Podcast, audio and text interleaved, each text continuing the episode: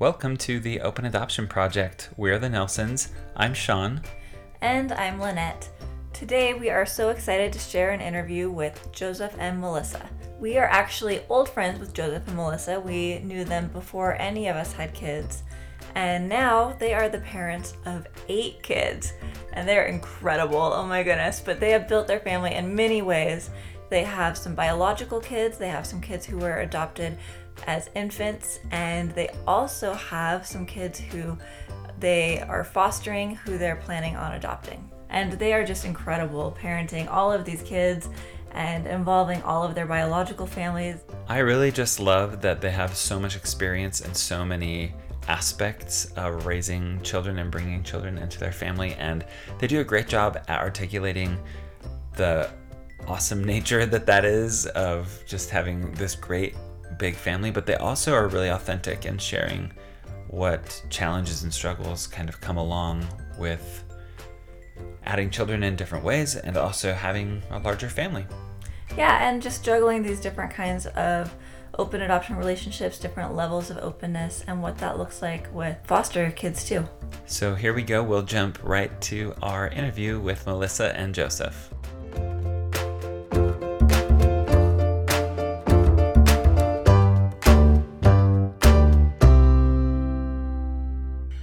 All right, so we are here on the podcast with Melissa and Joseph. Thank you so much for joining us today, guys.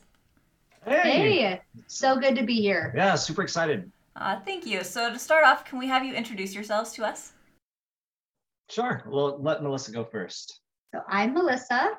Um, we are parents of eight children. Joseph and I met in the foreign language dorms. I majored in Spanish and he majored in Middle Eastern studies and Arabic. Something fun about us is we like to make chocolate from scratch. One of our favorite things to do, and I literally eat a chocolate bar every day. I love it. And we've had some of that chocolate and it's amazing. It's really good. Yeah, it's I I don't my nose doesn't function very well. It's like 50% smelling capacity. At least that's what the doctor said. And I remember the first time I walked into a chocolate shop and it was like hearing a symphony inside my nose. It's like the first time I'd been able to smell that well. And I just remember turning to Melissa and saying, some people have wine cellars. We shall have a chocolate cellar. so we're, we're slowly but surely getting there. That's so awesome. Anything else you would share about your you guys or your family, introduction wise? There's eight kids, and they're young. Our oldest is nine, and our youngest is four months. And we built through a combination of biological children, domestic adoption, and foster to adopt. So yeah, so uh, our oldest two are biological. It was kind of interesting. This never came. We never planned this. I, I think that's the biggest. That's the funniest thing about this is that it was kind of one surprise after another to a degree. It took us forever for our first, uh, our first child, and then so we thought it would take some time like that for the second, and he came super fast. Um, but with Melissa needing to be on bed rest for each pregnancy, doctors weren't sure if we should have any more. My first child, our first child, severe preeclampsia, just showed up at 36 weeks, went to my appointment, delivered a baby that night, right? And it was our first, so they didn't really think it would happen again. But with our second, it showed up at 24 weeks. We were lucky enough that between medications and interventions, I stayed at the hospital until 35 weeks and we delivered then when things started getting really bad. Like they were able to do that, which was amazing, but it was still three months in the hospital, which was so hard. It was so hard because you were in the Air Force. Lydia was little and we couldn't take care of her. He was training. So after that, they you're highly discouraged from having more children because the preeclampsia tends to show up earlier and stronger with each child. After we had Hiram, our second, messaged Lynette and I said, Hey, how, how do you do this adoption thing? What does it even look like? And she just kind of gave me a rundown and told me what to look for. So when we moved to Wyoming, I actually looked up agencies And it was a very easy choice because there was one for the entire state, which kind of blows my mind. But well, I mean, there's not a whole lot of people. going there really so isn't. The wind blows them away. So. like the, the foster care system only had like 30 kids in it. It was not a Oh. lot. And so very few. So we that made our choice easy. It was at that point we're kind of thinking, well, we'll try. We honestly were not sure what was going to happen. We found an agency, we did a home study, and we chose domestic infant adoption because we were Air Force. We knew foster care could take a long time. That's what people had told us. And with Joseph's particular career, we could move at any time. And so we wanted to be able to do it from wherever we were and not have to take kids with us or lose kids because we were moving. We built a blog and got the word out. But really, the truth is, none of that made a difference because it was a family member. Her best friend's little sister found out she was having twins at 33 weeks. So originally she was in denial about the pregnancy until their family kind of had an intervention because at some point it was obvious that she was very pregnant, right? So they took them into one of those sonographers off the street. So like a fetal photos, find out the gender kind of thing. That's when she found out she was 33 weeks along with twins. That night she goes and tells the dad who really wanted no part in it. So when she suggested adoption, he was for it. And she had decided that she wasn't in a place to raise children, even though she was older. I think that was part of it. and She was actually much older.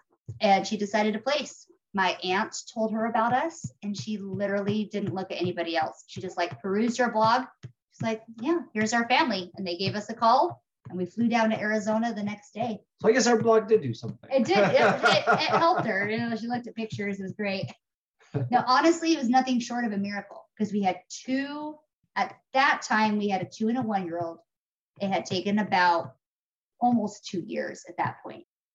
Well, and there was four four uh Potential adoptions to that point where we had been contacted by families and they chose someone else, or there were agency. So there were a couple. But this is the farthest we had gotten. Well, where we got to the actual birth. yeah, I'm just saying it's funny because we got to the point near the end of those two, that two year interim where we're like, well, you know, this has been kind of hard.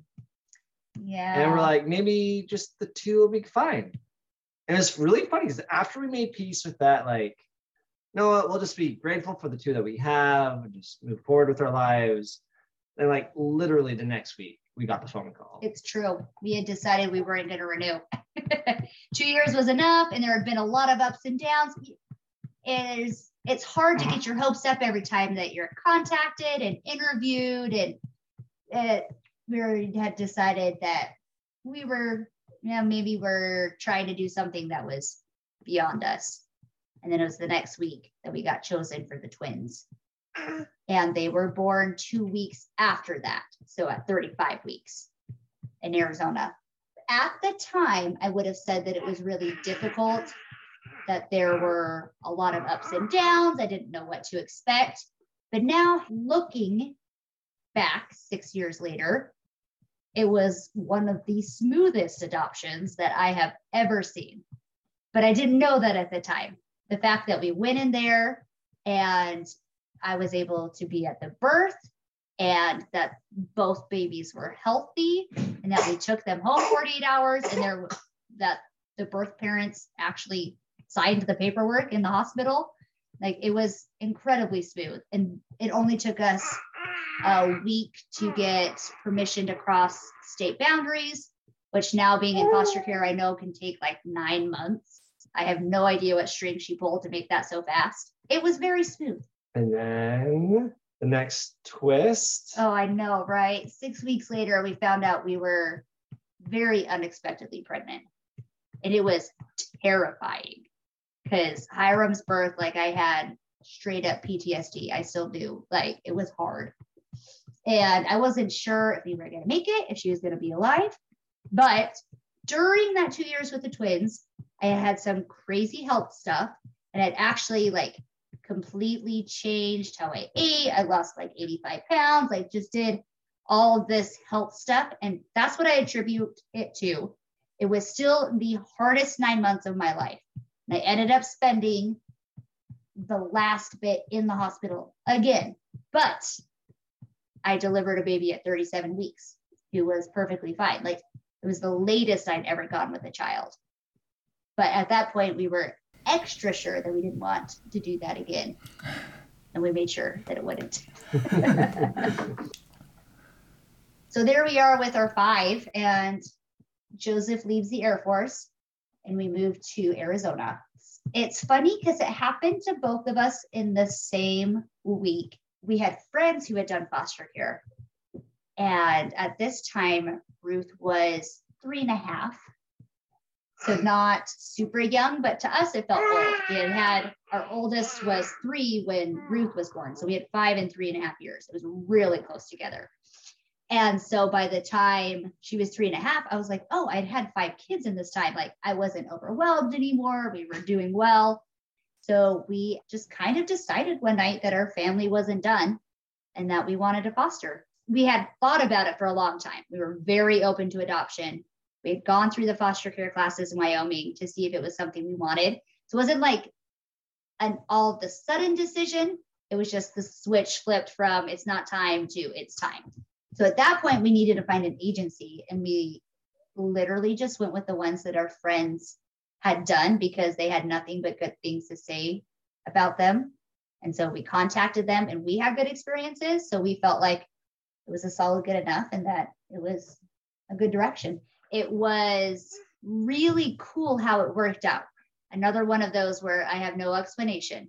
This was October, and it's supposed to take about six months to be approved. But we were really on top of our paperwork. Background checks were easy because of the Air Force. When you handle nuclear bombs, they they do a pretty thorough check. So we were able to use that. And so Tuesday before Thanksgiving, we put in our application. So it's like six weeks later. So we got our stuff done in record time. That was pretty good on us. We had a lot of 20 hours of training and we just did it. When when we are when we decide to do something, we jump in. Both feet. right. We're the same Uh, way. and- right.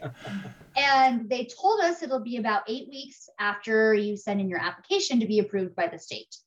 So that's what we were Expecting. thinking, yeah, expecting. Like, great, it'll be sometime next year. Apparently, they'd had a huge influx of kids right before the holiday, and they didn't want, they had like 50 kids in the placement center. Doesn't even hold that many. The one in Phoenix holds maybe 25. And the Phoenix, the Thanksgiving holiday was the next day. And so we turned in our application at two. We got emergency approval at four. Like they literally just went through our application and approved it right on the spot. And we had a baby by seven o'clock. Holy cow. It was like Same day. so crazy. And it happened to be a newborn. We were licensed zero to four. We wanted someone younger than Ruth, but that was our only stipulation. But it happened to be that they had a call for a newborn who had just come out of the hospital. And we went and picked him up. Yeah, just went and picked up a baby. it really was. It was so weird. You like go down to the the Phoenix Placement Center, and it's unmarked. You have to get the address from a case manager, and you can't share it to anybody. There is a gate, a code to get in, and then you pass security, and then you give them their ID, and then you can go back. And there's a room with just your child, and you like sign the paperwork and do the interview. And so it's very, it it felt like I was in a spy movie or something. It's very locked down. Like, am I supposed to be doing this? And it didn't help that it was dark. I don't know. then we picked him up, and that's where we got our first foster child. Six months later, not even five months later, we are in the middle of COVID lockdown.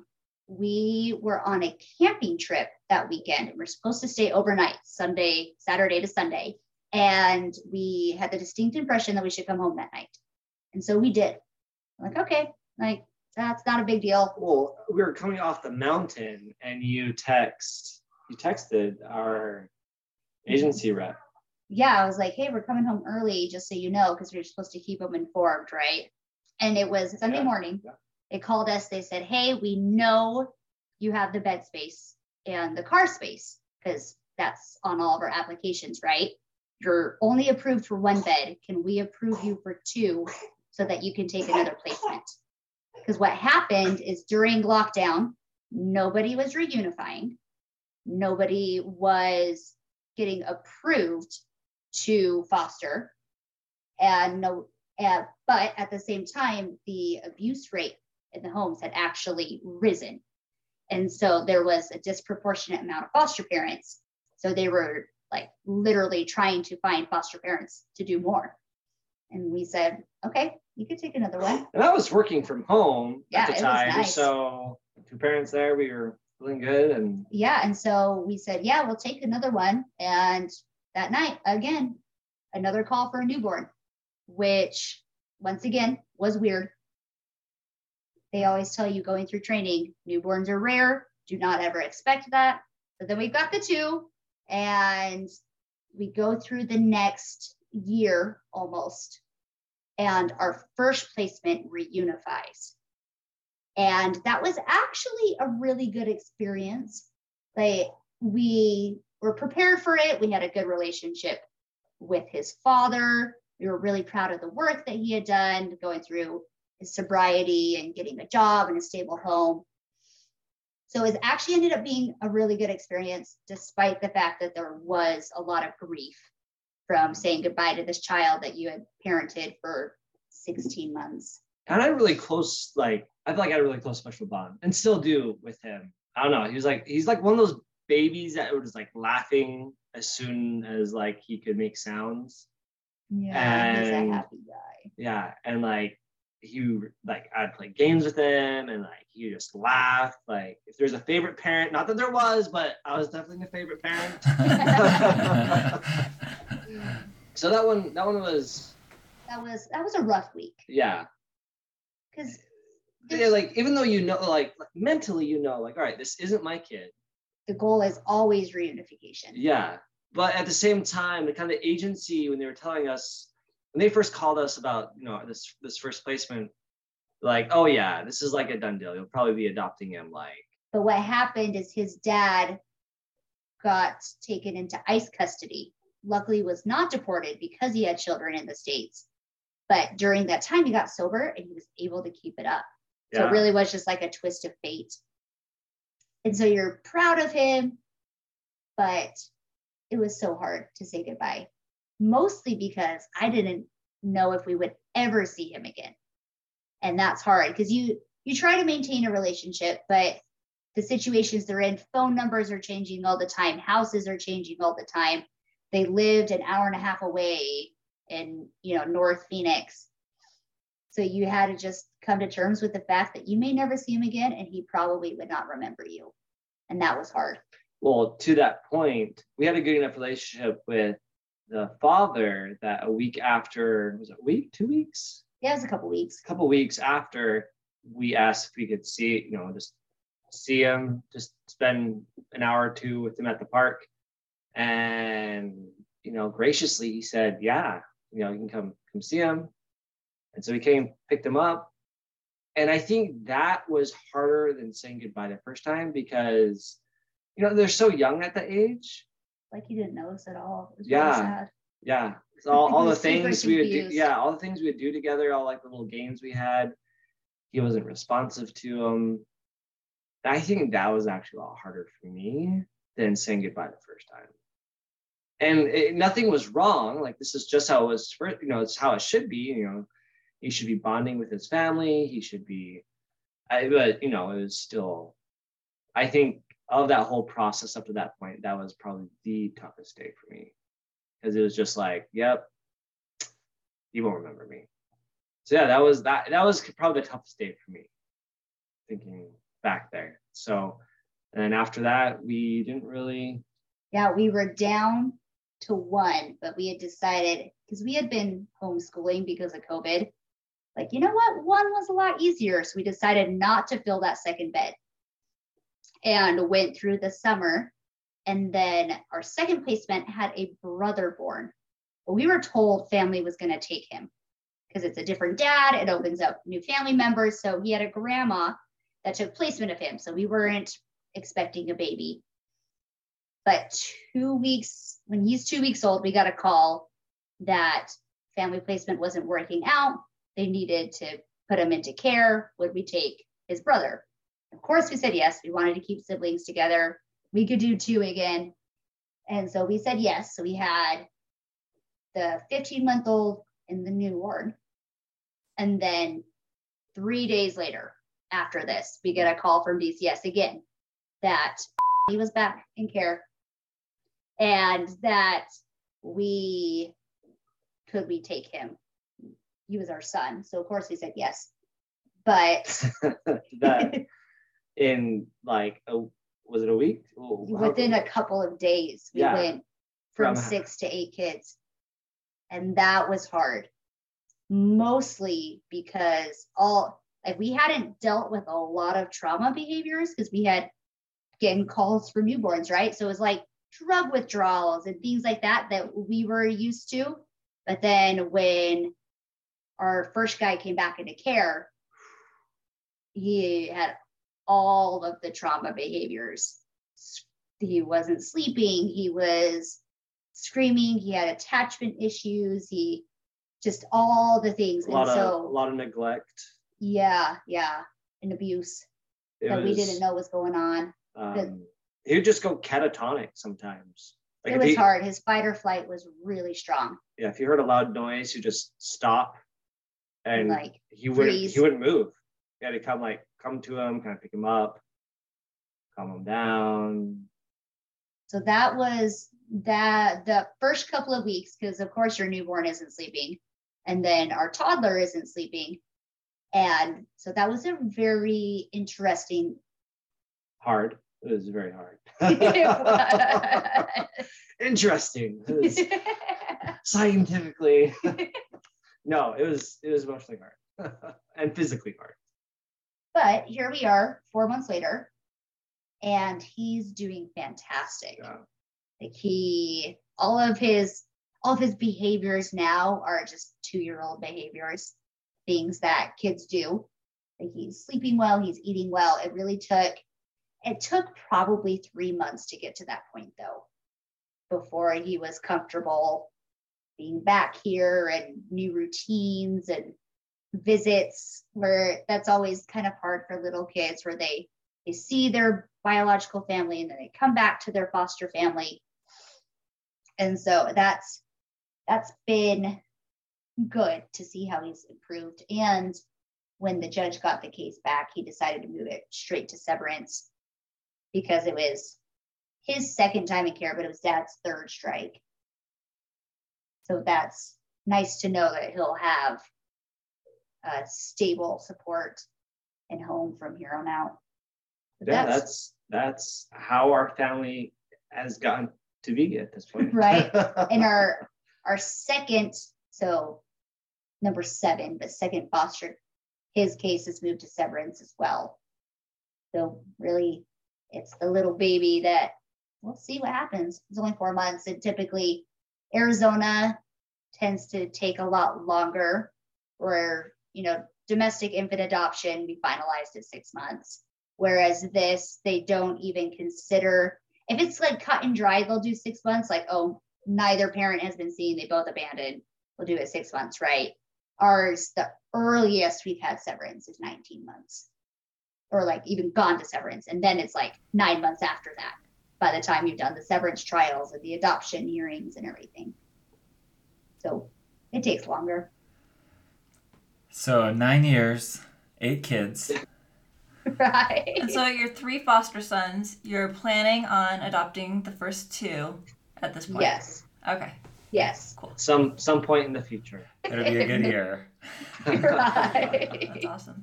Well, thank you guys so much for sharing. That is like so twists and turn. I, I have a coworker who likes to use the phrase plot twist. Um, and I felt like that could have been said about five times through your story. So, I imagine living it was crazy.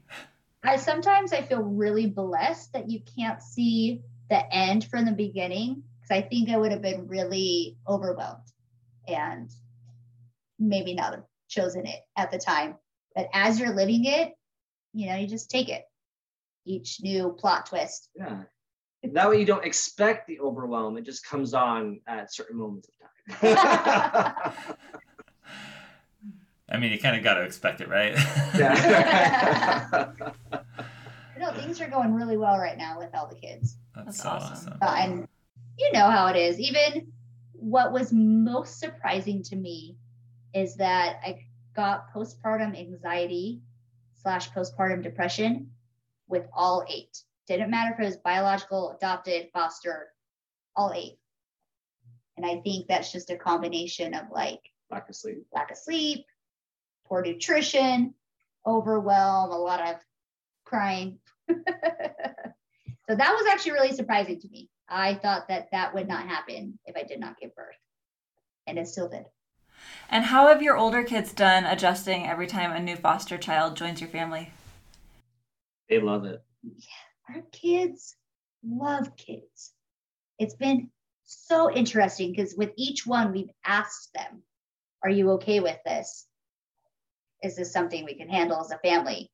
And they overwhelmingly said yes, they love it. The hardest by far was when our little guy went back into care. And it was really good for learning. Like we were reading books on grief with kids and figuring out how to talk to them and how to remember him and what was the best way to handle it.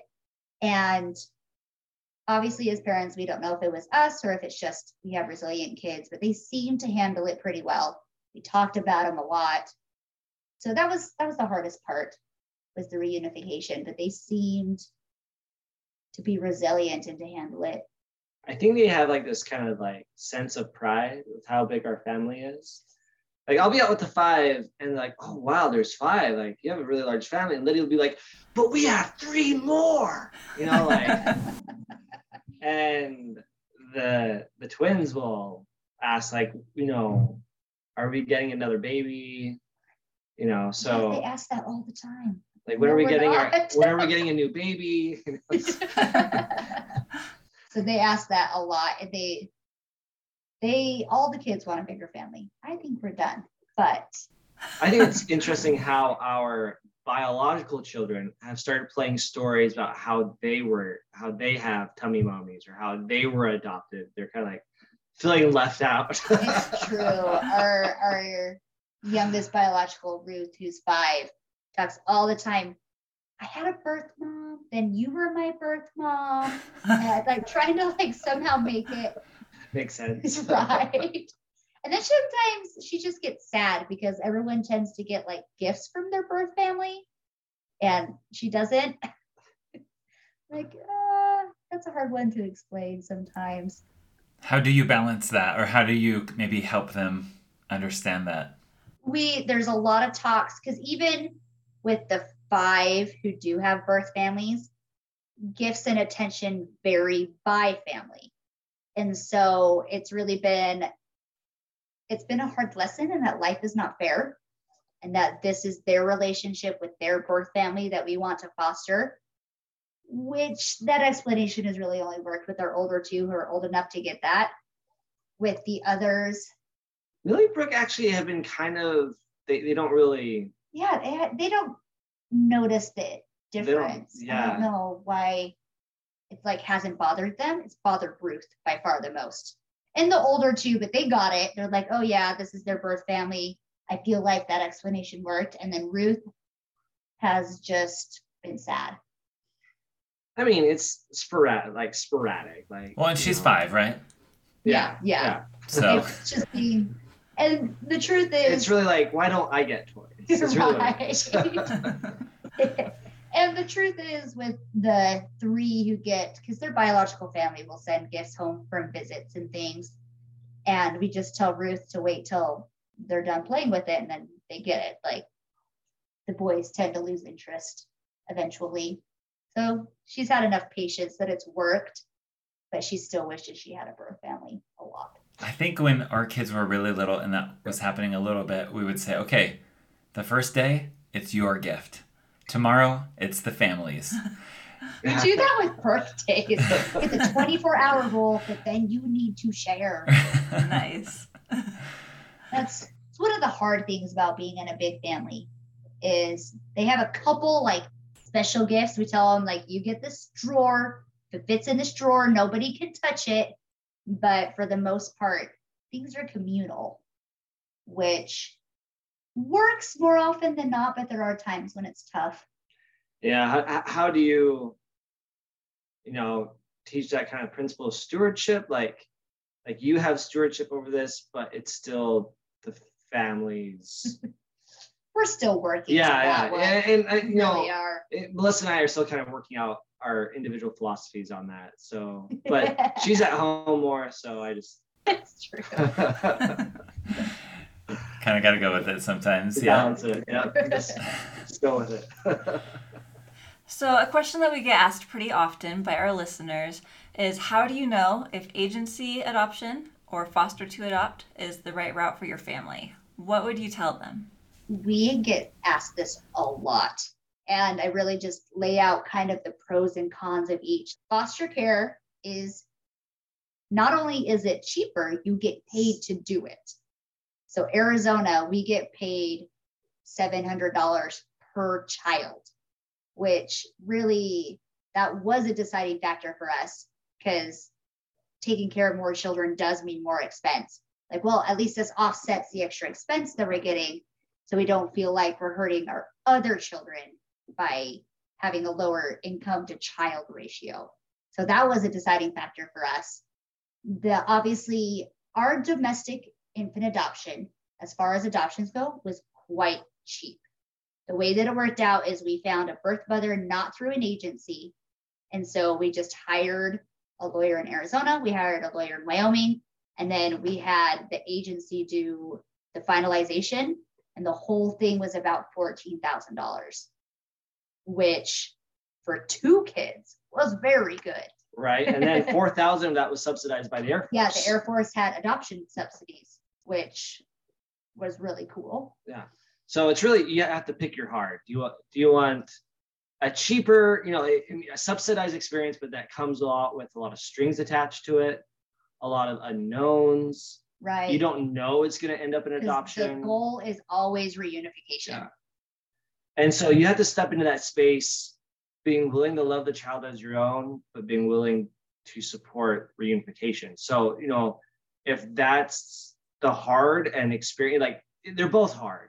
There's something I think enlarging about that experience of just being willing to love someone, if it's for a day or for a week.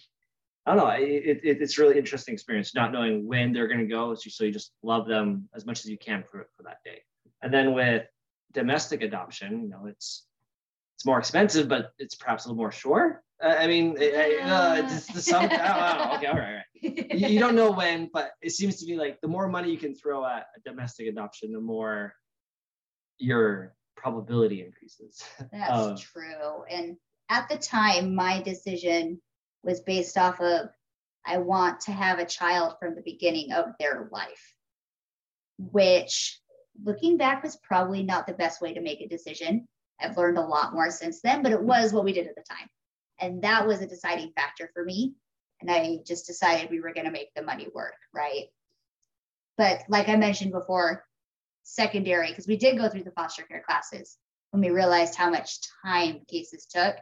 I don't think we can do this while we're in the Air Force. Yeah, and that, that's the thing. Like, what's your timeline? I mean, well, again, adoption, domestic adoptions can still take. Yeah, a while, they take but- a while, but you don't have the kid the whole time. Yeah, So the hardest part for us is okay, if we moved, we'd have to get a new home study. That was the hardest part with the domestic, and we're still waiting. There's a lot of work. So honestly, I like what Joseph said. You choose your heart. And we've chosen both, and they both have had pluses and minuses. And it really comes down to what's best for your family and emotional needs at the time. there's no wrong choice. Thinking about when you adopted the twins, so your domestic infant adoption, from the time that you matched, knowing that you were going to adopt, and the time that kids were born, what did you do to connect with birth family to start fostering a relationship? And then ultimately, kind of what has that journey looked like uh, to this point? it's really progressed.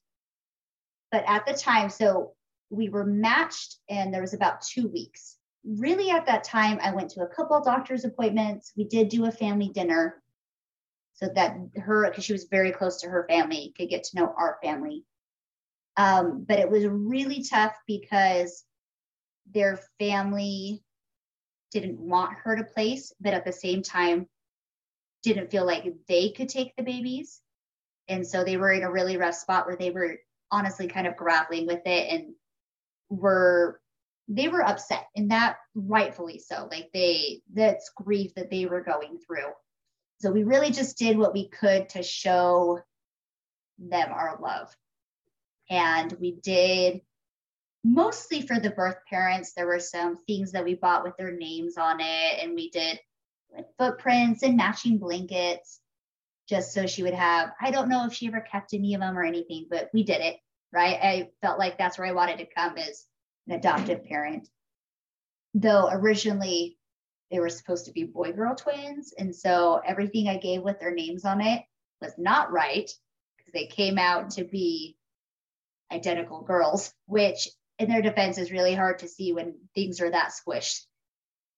So then i ended up making new necklaces and things for her with their actual names. And we honored, they're both named after, she chose both of their first names and we stuck with those names.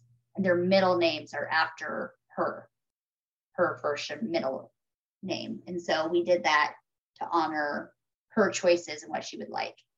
I think it's interesting that you can do whatever you would like to do, um, but you can't force someone into a relationship. And seeing the children has always caused their birth mother a lot of pain.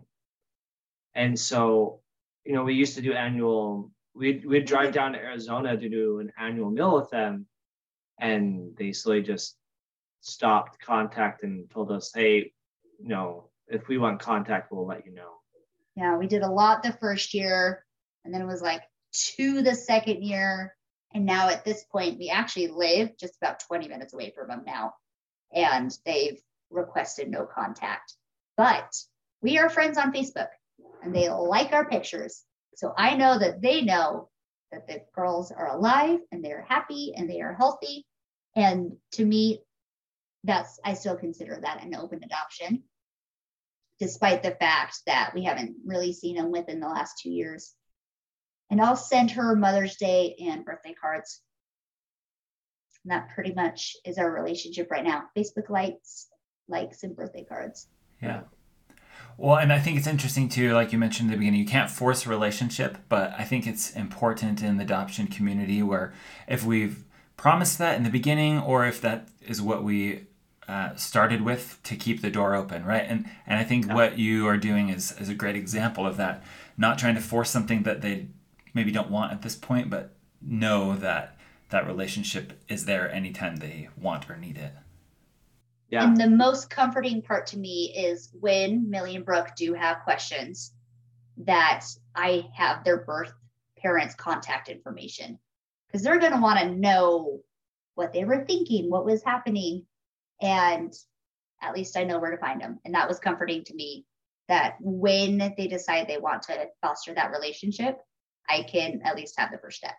Doors I guess from our perspective, the door is wide open and there's just lots of love and understanding. It's it's a it's a mixed bag of emotions. You know, it's it's a very difficult. You sit in, I guess, intention of grief and pain and joy, and you know, it's just it's an interesting place to be in. So, what do you wish that you could tell yourself at the very beginning of your family growing journey?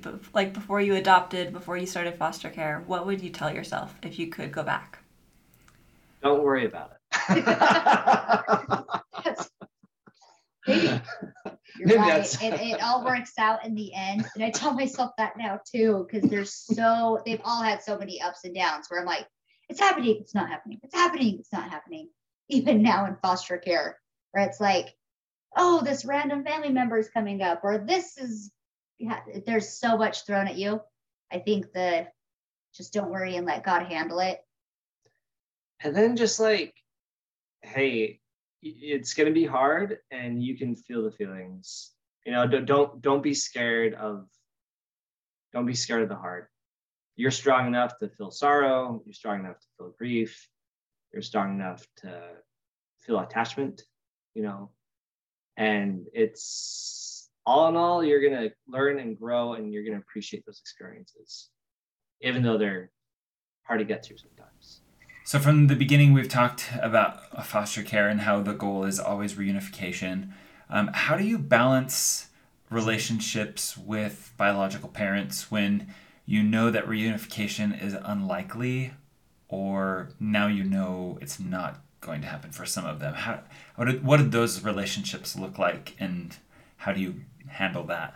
I think the biggest takeaway from foster uh, parent training is an ability to hold space and compassion for how you know these individuals have come to the place that they are.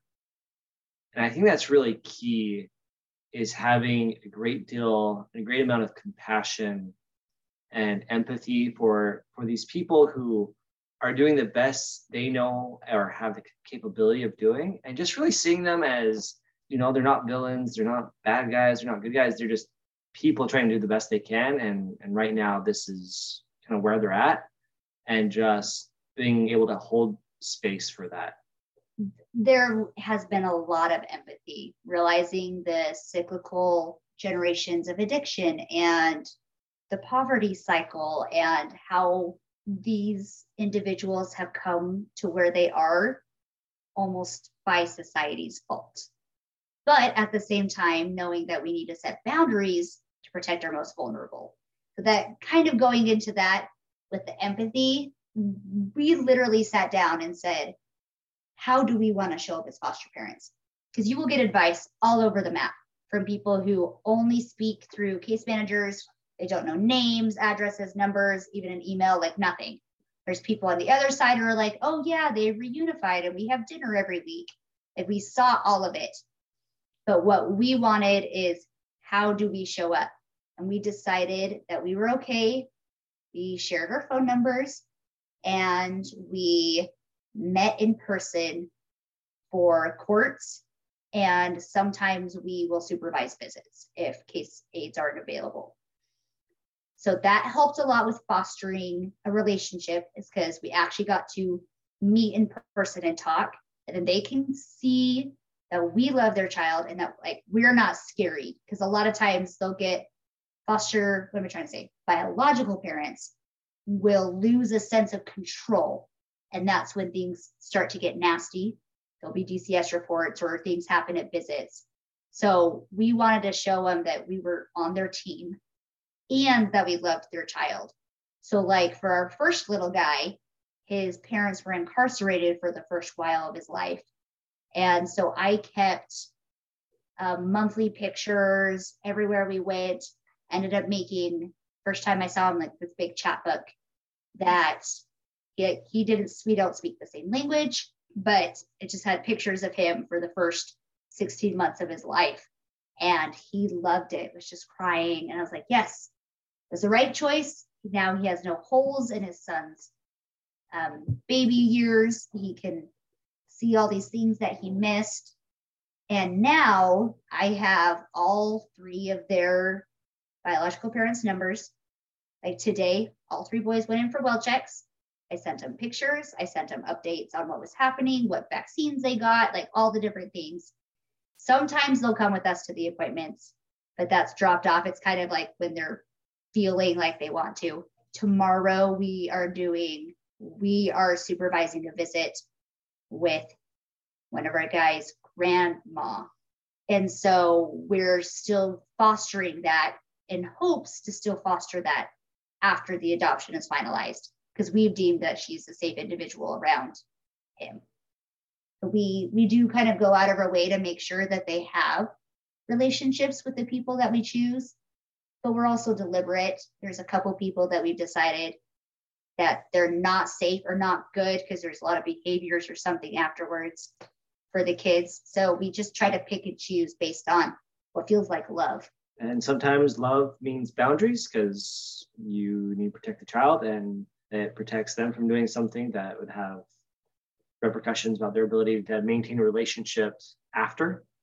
And so sometimes love is boundaries, sometimes love is driving for a visit, even though there's not a case aide to do it. Um, Yeah, we've driven a long way sometimes. so, yeah, and and it's a case by case basis, and I think you just have to kind of have a a guiding principle, I guess. Like we we just want to, you know, we just ask ourselves what is love, and we try to do that. We don't always do it perfectly. Um, nope.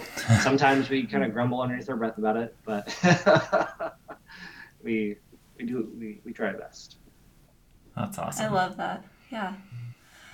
So, what are some of the different ways that you've tried to educate friends and family about adoption, especially with all of these different ways of building your family? How you've adopted domestic infant adoption um, and done foster care and foster to adopt. Those are such different worlds, right? And so, how have you addressed that with friends and family who might not understand? First, we have a lot of patience with the really stupid questions. like, do they miss their real mom? Do they, you know, we get like, do they know that you're not their real mom? If I tell them they're adopted, do they know that? Like, just things that strangers have asked or well meaning people where we understand where they're coming from. It's just they don't know. And I can talk to them, right? So we, once we get past the I'm going to be offended at the questions phase, we've done our best to build a lot of empathy because there is a lot of upfront prejudice against birth parents that they're in terrible situations that they couldn't take care of their kids that it's their fault because they're addicted to drugs or whatever it is. And so trying to be an advocate for birth parents and decisions that they made is an important part to us it's funny because I feel like advocating, in order to advocate for fo- foster care, advocate for um, adoption, you have to advocate for compassion, empathy for those who choose to place, or for those who are in a situation where they can't care for their own. So I guess that's how we we kind of approach approach it. Is we try to I always like take a step back and say, oh, you know, we bringing the backstory and kind of bringing it home to they are doing the best they can.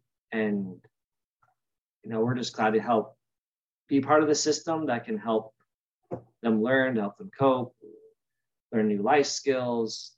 So we usually try to deflect to to compassion and empathy I, melissa said it much more eloquently and i just tried to bumble through no, I I think it, kind of what you were just saying made me reflect back on what you said earlier, where it was like these kids and ultimately their biological parents just need love. And whether that's for a day or for 16 months or for 18 years, they need love that probably hasn't been in their life the way that it could be, right? I love that you kind of go back to empathy and just focus on, hey, you know what?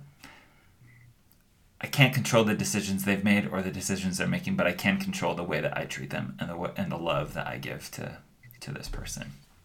Yeah, the way I think about them, the way I perceive them.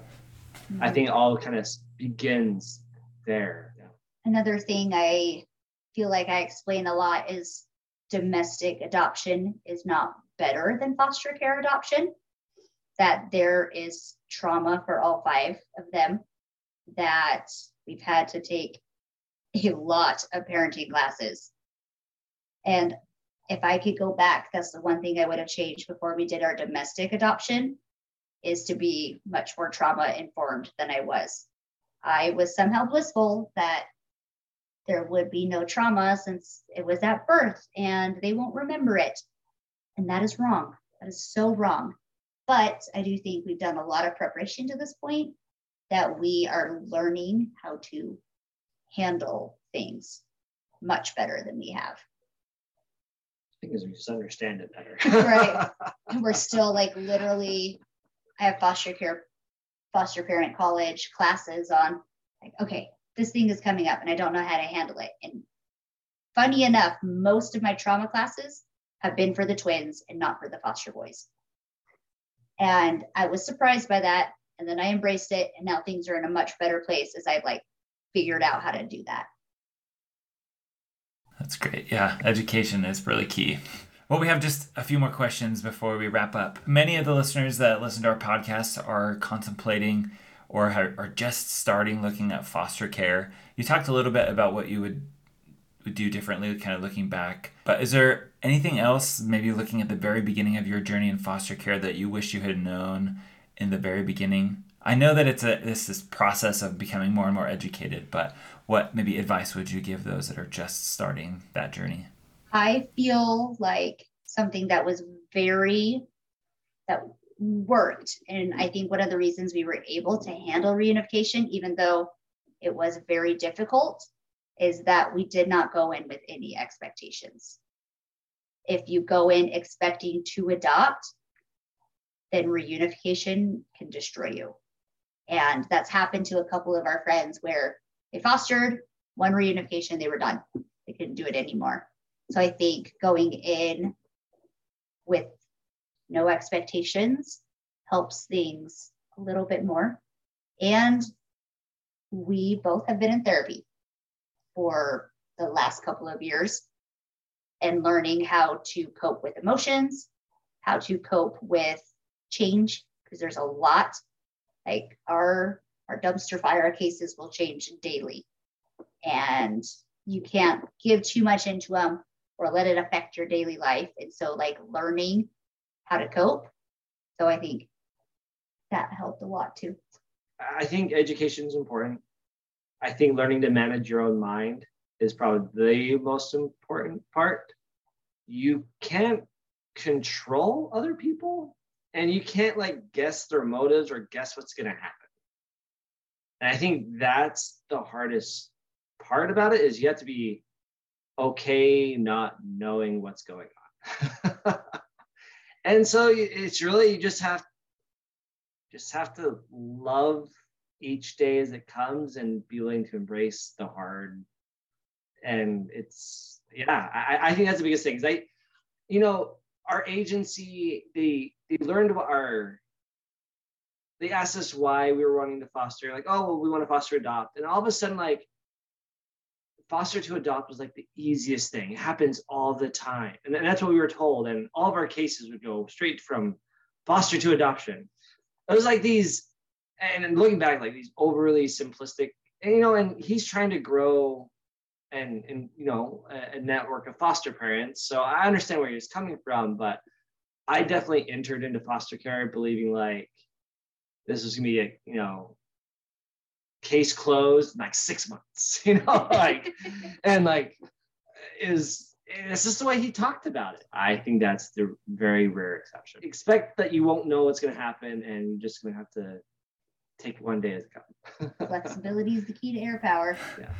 being comfortable with ambiguity and just yeah, being okay yeah. to walk into the dark. Yeah. know that you won't know. and I feel like there was a lot of mind management and coping mechanisms being foster parents because when people get scared or out of control, they will turn on those closest to them or things people they feel like they can hurt. There have been times in court that we have been our names have been dragged in the mud or there's been untrue things said or things that we've been accused of at visits despite our best intentions, right? And learning that healthy ways to handle those situations that are logical, that bring closure to everybody and not being defensive or offended. You guys have incredible mindsets. My goodness. I'm very impressed. It's all that life therapy. well, we might need to get your therapist's information. No, I'm just kidding. right. Yeah. All right. Is there anything else that you guys want to talk about? It's a viable way to grow your family either way, and it's all hard, but it's so so worth it. Um, I feel like we made it sound really hard. That's because it is. I mean, I would, it is. I would 100% um, do it over again. Yeah. Even knowing what I know. Yeah. I, I'd rather come to a situation knowing that it's going to be hard and it's going to be challenging. And that's why at the end of the day, you feel like you've done something worthwhile doing. It's true. It feels really worthwhile. And we are both invigorated and fulfilled for sure. Man, I feel like you're you're doing something good. Making an actual difference. So go adoption. foster parent. Yeah. Oh, guys, thank you so much for joining us. I love how authentically you painted the picture. And I think that that's what we all need to hear, right? We need to know that there are beautiful things that can happen, but that at times and in most of the time, it takes a lot of hard work and kind of the blood, sweat, and tears of difficult moments, right? yeah. Well, thank you so much for being on the podcast. We really, really appreciate it. And yeah, we just love you guys. Thank you. yeah. oh man, You keep doing what you're doing. right? Thank you.